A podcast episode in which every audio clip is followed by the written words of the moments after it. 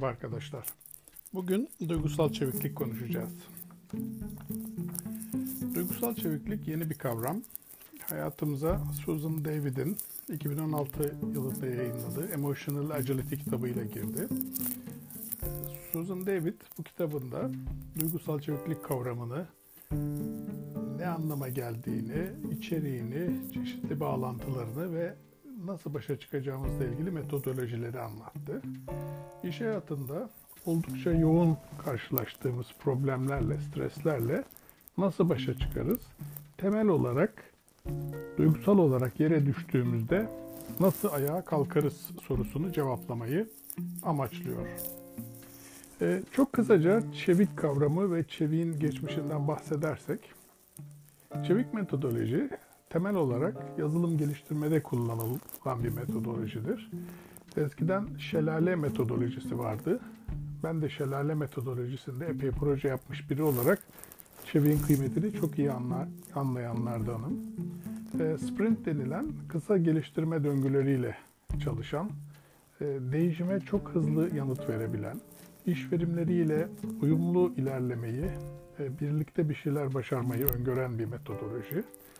Doğal olarak problemlerin büyümeden yakalanıp önlenmesi, çözülmesi ve geniş alanda bir esneklik sağlayan bir metodolojidir çevik metodoloji.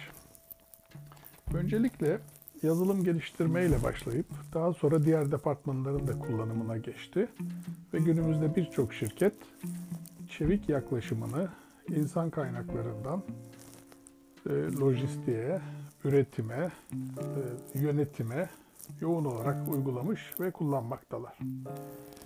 Bu metodolojiyle birlikte çevik liderlik kavramı da ortaya çıktı.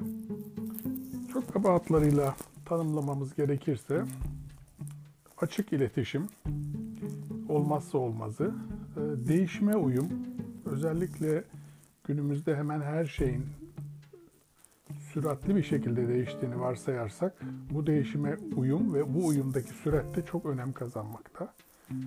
Ee, birlikte öğrenme gene ana başlıklarından biri çevik liderliğin. Tabii ki takım oyunculuğu ve ortak amaca hizmet etmek ve en önemlilerinden bir tanesi etkili ve sık geri bildirim ki günümüzde oldukça aksadığımız konulardan biri maalesef içinde bulunduğumuz e, coğrafyanın ve onun kültürünün gereği olarak direkt iletişimi pek kullanmıyoruz. E, dolaylı, işte manidar olma, e, anlasa daha iyi olur. Ben söyledim ama o anladı herhalde gibi kavramlarla ilerlemeye çalışıyoruz. Oysa açık ve net iletişim çevik liderliğin temel taşlarından bir tanesi. E, çevik ve çevik liderlikle ilgili kaba hatlarıyla konuştuktan sonra duygusal çevikliğe dönersek. Ne demek duygusal çeviklik? Olaylara en iyi tepkiyi verebilmek için duygu ve düşüncelerde esnek olma diye tanımlayabiliriz. Duygusal çevikliğe niye ihtiyacımız var? Tahmin edebileceğiniz gibi iş hayatının stresleri, problemleri, karşılaşılan sorunlar zaman zaman duygusal olarak düşmemize sebep olmakta. E, düşmeyeceğiz mi? Elbette düşeceğiz. Problem düşmek değil, bu düşüşten kısa sürede ve yara almadan kalkabilmede. Duygusal çeviklik de tam olarak bize bunu anlatıyor ve bununla ilgili yöntemleri öğretiyor. İki tane kavramı var duygusal çevikliğin. Bir tanesi şişeciler, bir tanesi de kuluçkacılar. Şişeciler şu demek, e, bir problemi, e, bu problem olabilir, stres kaynağı olabilir, bir eleştiri olabilir. Şişeye koyup bir kenara koyan insanlar demek. Şişeye koymakta bir sorun yok. Artık akmaz kokmaz, bizi de rahatsız etmez diye düşünebilirsiniz. Ta ki o şişe bir yerden sızıntı yapana kadar ve bu sızıntı başladığında o sızıntının nelere yol açacağını, sizi nasıl etkileyeceğini ve ne boyutta etkileyeceğini bilemiyorsunuz tabii ki. İkinci kavramımız kuluçkacılar. Burada sıkıntı biraz daha büyük. bir problemi yumurta gibi düşünürsek ya boş ver şimdi ilgilenmeyelim.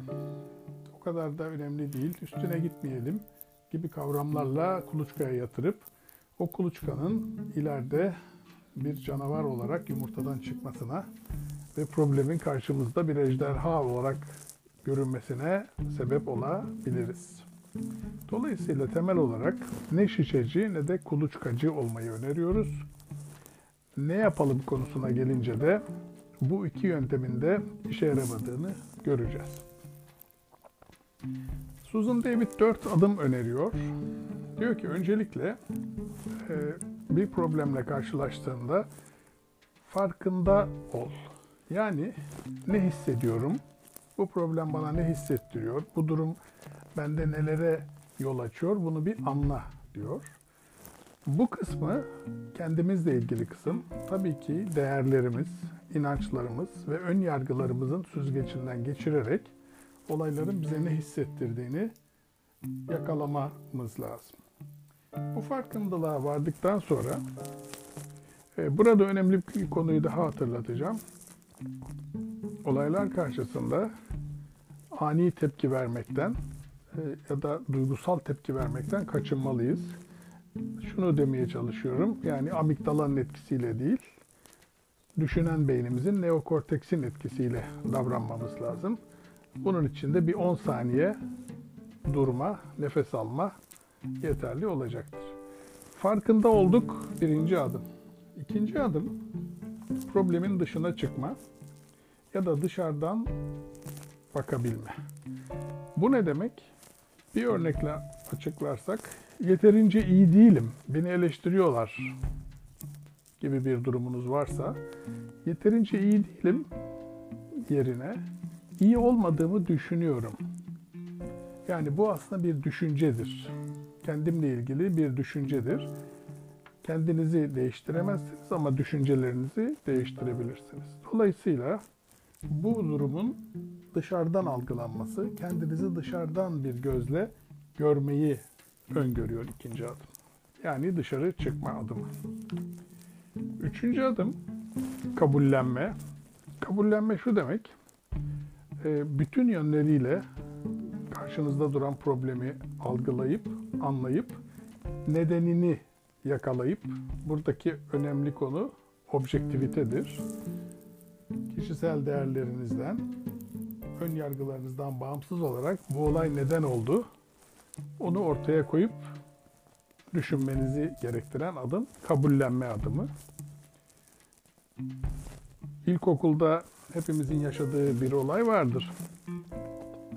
7-8 gibi yüksek notlar alınca 7-8 aldım. Düşük notlar alınca hoca 3 verdi, 2 verdi gibi yaklaşırız. Halbuki hepsini yapan kendimiziz. Dolayısıyla bu kabullenme adımı önemli bir adım. Son adım da harekete geçme. Yani diğer bir deyişle yola devam. Özetle durumun farkına vardık. Kendimizi olayın dışarısına çıkardık ve dışarıdan bir bakışla baktık. Kabullendik durumu. Gerekirse yazdık, çizdik, anladık. Ve bundan sonra ne yapacağımıza karar verip harekete geçme adımını uyguluyoruz. E, bütün bunların toplamında ne elde edeceğiz? Elbette duygusal dayanıklılık e, ya da resilience e, denen bir kavramımızla bu problemlerle daha kolay e, başa çıkma, daha rahat başa çıkma şansımız olacak. E, stresle başa çıkma oldukça önemli. Her zaman için bu tür problemler olacaktır. Her zaman için bunlar karşımıza çıkacaktır. Muhtemelen de ömrümüzün sonuna kadar hem iş hayatında hem özel hayatımızda duygusal çevikliğin e, bir iki cümleyle özetlersek bize vermeye çalıştığı şey düştüğümüz zaman kısa sürede kolayca ve çok da yara almadan nasıl ayağa kalkabileceğimizin metodolojisini, yöntemlerini öğretmek. Çok teşekkür ediyorum.